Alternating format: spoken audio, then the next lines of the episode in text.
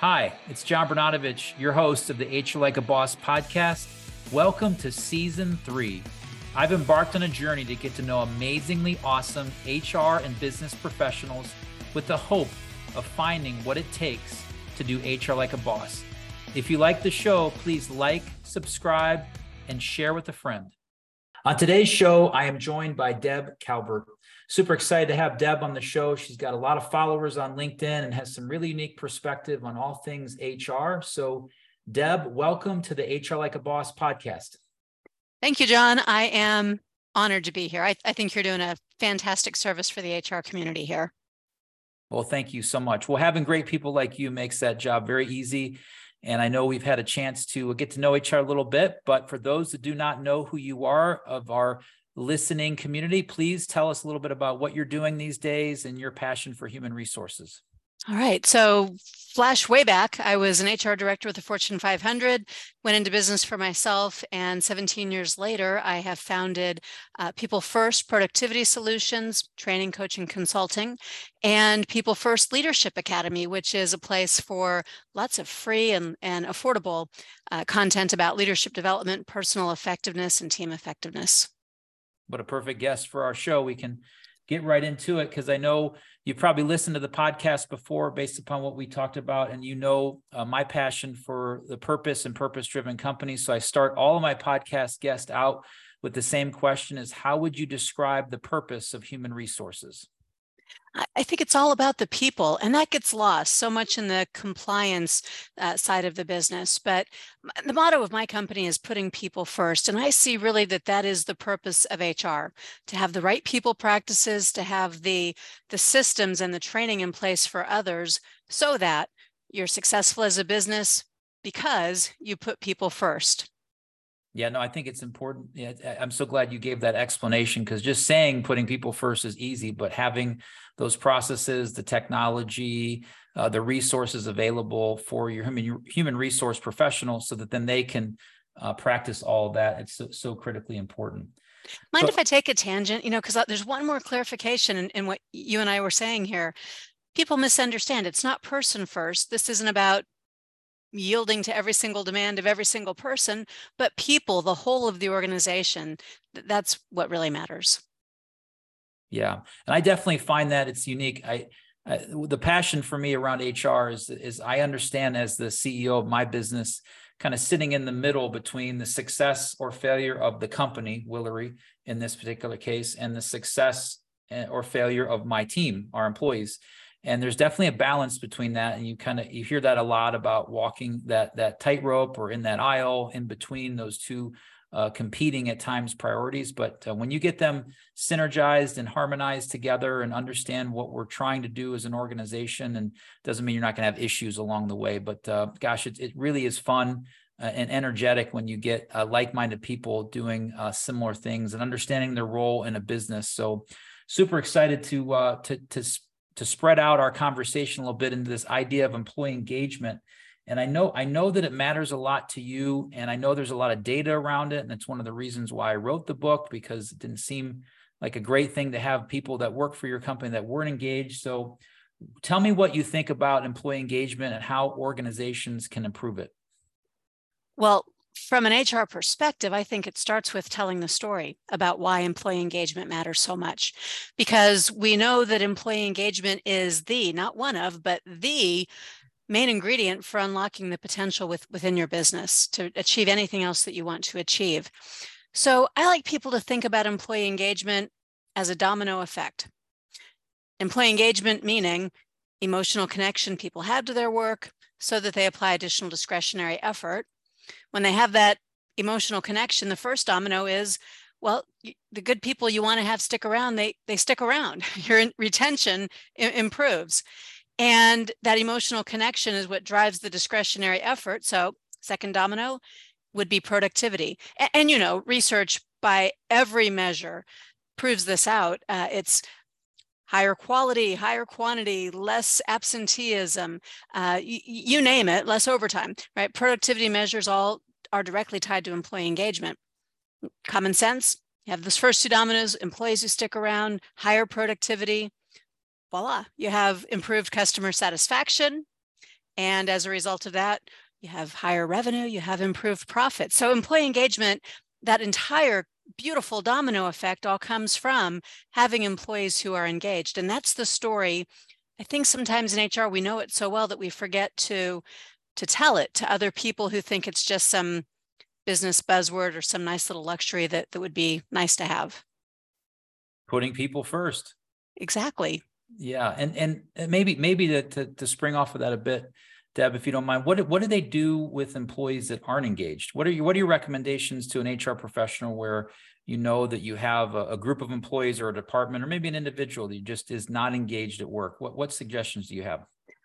Well, my number one suggestion is not to look at that employee and to mark them down for not being self motivated or other sort of judgments that we put on there. That's my second recommendation. But first, I think it's important to look at what's going on with the manager especially if there's any trend. We see a little less engagement in a certain area. Eh, managers are the ones who have the primary responsibility and they need training they need to, to, to understand what it takes to, to engage people and so hr being able to work through managers to equip them for employee engagement ought to be the starting point and and why do you think like now more than ever this idea of leadership at every level matters so much more? Like why why is that such a critical uh, point of emphasis for you and your business and, and one of the topics you wanted to talk about on the show? Yeah. Uh, so many answers to this. Let's see. Let me start with um, you know, there's an interesting bit of research, uh, a survey of CEOs that goes out and asks them, when do you believe people should receive some sort of leadership development? And the average age that CEOs give to that question is age 19. But the truth is, the average age when people receive any sort of formal leadership development, if they ever do, the average age is 44. That's decades of missed opportunity. How sad.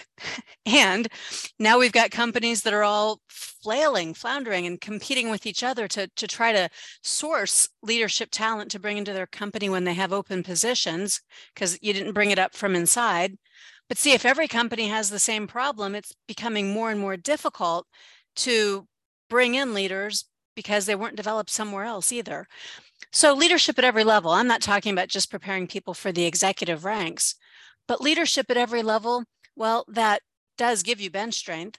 But on top of that, it engages employees because it's emotionally invigorating to know that, that a company believes in you and, and is going to in, invest in you and help you to, to grow in your own right as a leader. And if you have leadership at every level, you unlock that cascade because, by the way, that domino effect, the number one thing that creates employee engagement is certain behaviors uh, of leaders. So if you know what those behaviors are and you allow those behaviors, encourage them at every level, you, you've got a magical culture that really does keep people around.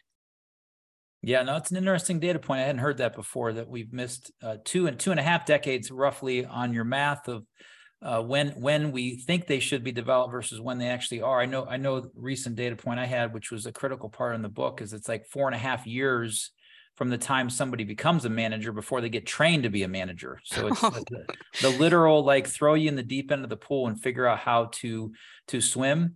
And uh, one of the things I learned very quickly as we were trying to grow and scale uh, my business, Willory, is the importance of having a competent and aligned leadership team. So we've spent a lot, a lot of time, energy, and effort on developing and acquiring talent in that team. And to be frank, we have scaled uh, as a result of it, and it's made my job as the leader easier because uh, you have competent people you can trust and make a difference. You have to worry about how they're treating everyone every single day at work, or they're not being effective in what they do. So uh, loud and clear to our, our HR Like a Boss podcast listeners. Make sure you got the right managers sitting in those right seats leading your team and give them ample amounts of leadership development. And it sounds like uh, Deb might have some resources to help you along the way. So, uh, which is really cool. Speaking of helping along the way, I can't uh, but take a moment to thank our sponsor, which is near and dear to my heart. I know I've given Willory a couple plugs already, but I'm going to give it one more. It's supported the formation of the HR Like a Boss podcast and continues to provide resources to put on this show. Willory's purpose is to empower people and is focused on supporting mid-sized clients with its direct hire and temporary staffing support, along with its HR technology focused client side support to companies. So if you're struggling to find talent in your HR or payroll teams, or you're not getting a return on your investment for your HR technology, please visit Willory.com to learn more. All right, Deb.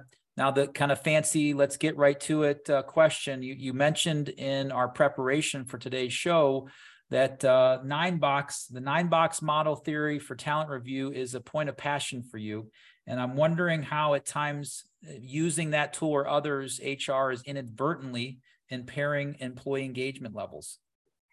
Yeah, th- this is a pet peeve of mine. And I've been thinking about it for a long time, since way back when I was at that Fortune 500. And I was part of the group that did what they called the, the rankings of the VPs across 31 markets. And I was stunned to see how subjective that process really was. And of course, my initial thought was, oh, you know, that must just be here. But now, in these 17 plus years of being in business for myself, I've seen it over and over again. And there's a lack of awareness when it becomes subjective. It's really a lot about halos and horns. What box was somebody in last year?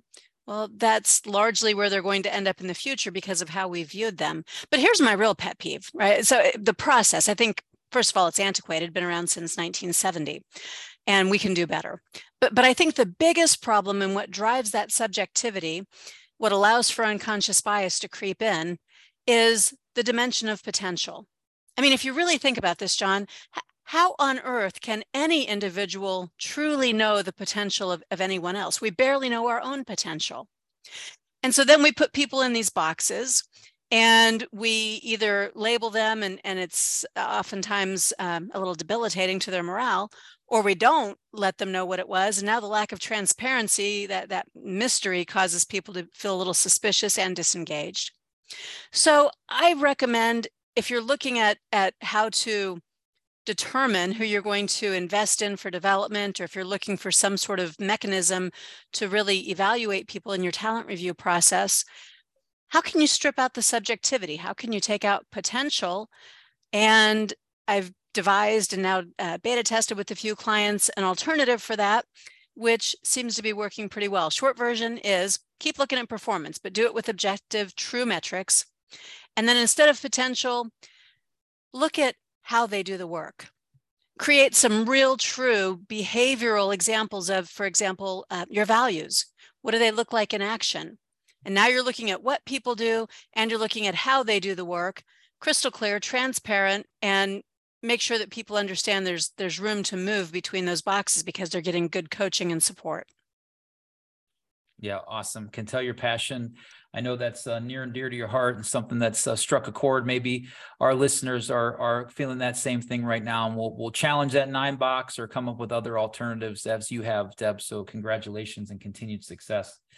All right. The book is hr like a boss. The podcast is same name hr like a boss. So, Deb, I get all of my guests out of the show with one final question. How would you describe someone that does HR like a boss? I think that they are passionate about people.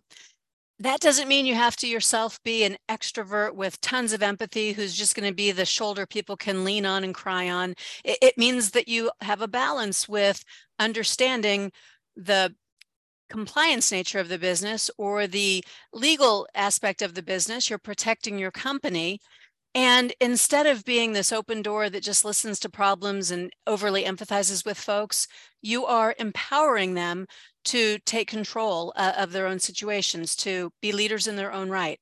And you're educating managers to, to minimize those, those sorts of concerns that are out there. And you're never taking sides, right? The, the HR like a boss to me finds the creative solutions that, that help people understand things differently and, and come back together. Yeah, really cool. Awesome. Deb, thank you so much for being on the show. I'm going to share a couple quick recap points, uh, summaries, as they say. You, your, your, your slogan for your business is putting people first. You talked about the importance of telling the story of why employee engagement is so important within every organization and looking at leadership at every single level. Let's not wait till we have managers that are too far beyond some of the mistakes they've made or too far into their career. Let's get that leadership development happening as soon as possible. And you talked about stripping out subjectivity and looking at performance when you do evaluations of employees. And last but not least, always having a passion for people and what we do in HR. Deb, you were an awesome guest. Thank you so much for being on the show. I really appreciate it. My pleasure, John. Thank you so much for the opportunity. Thank you for listening to the HR Like a Boss podcast. If it resonates with you, please leave a rating or review, or better yet, subscribe and share with a friend. Until next time, let's continue to aspire to do amazingly awesome HR.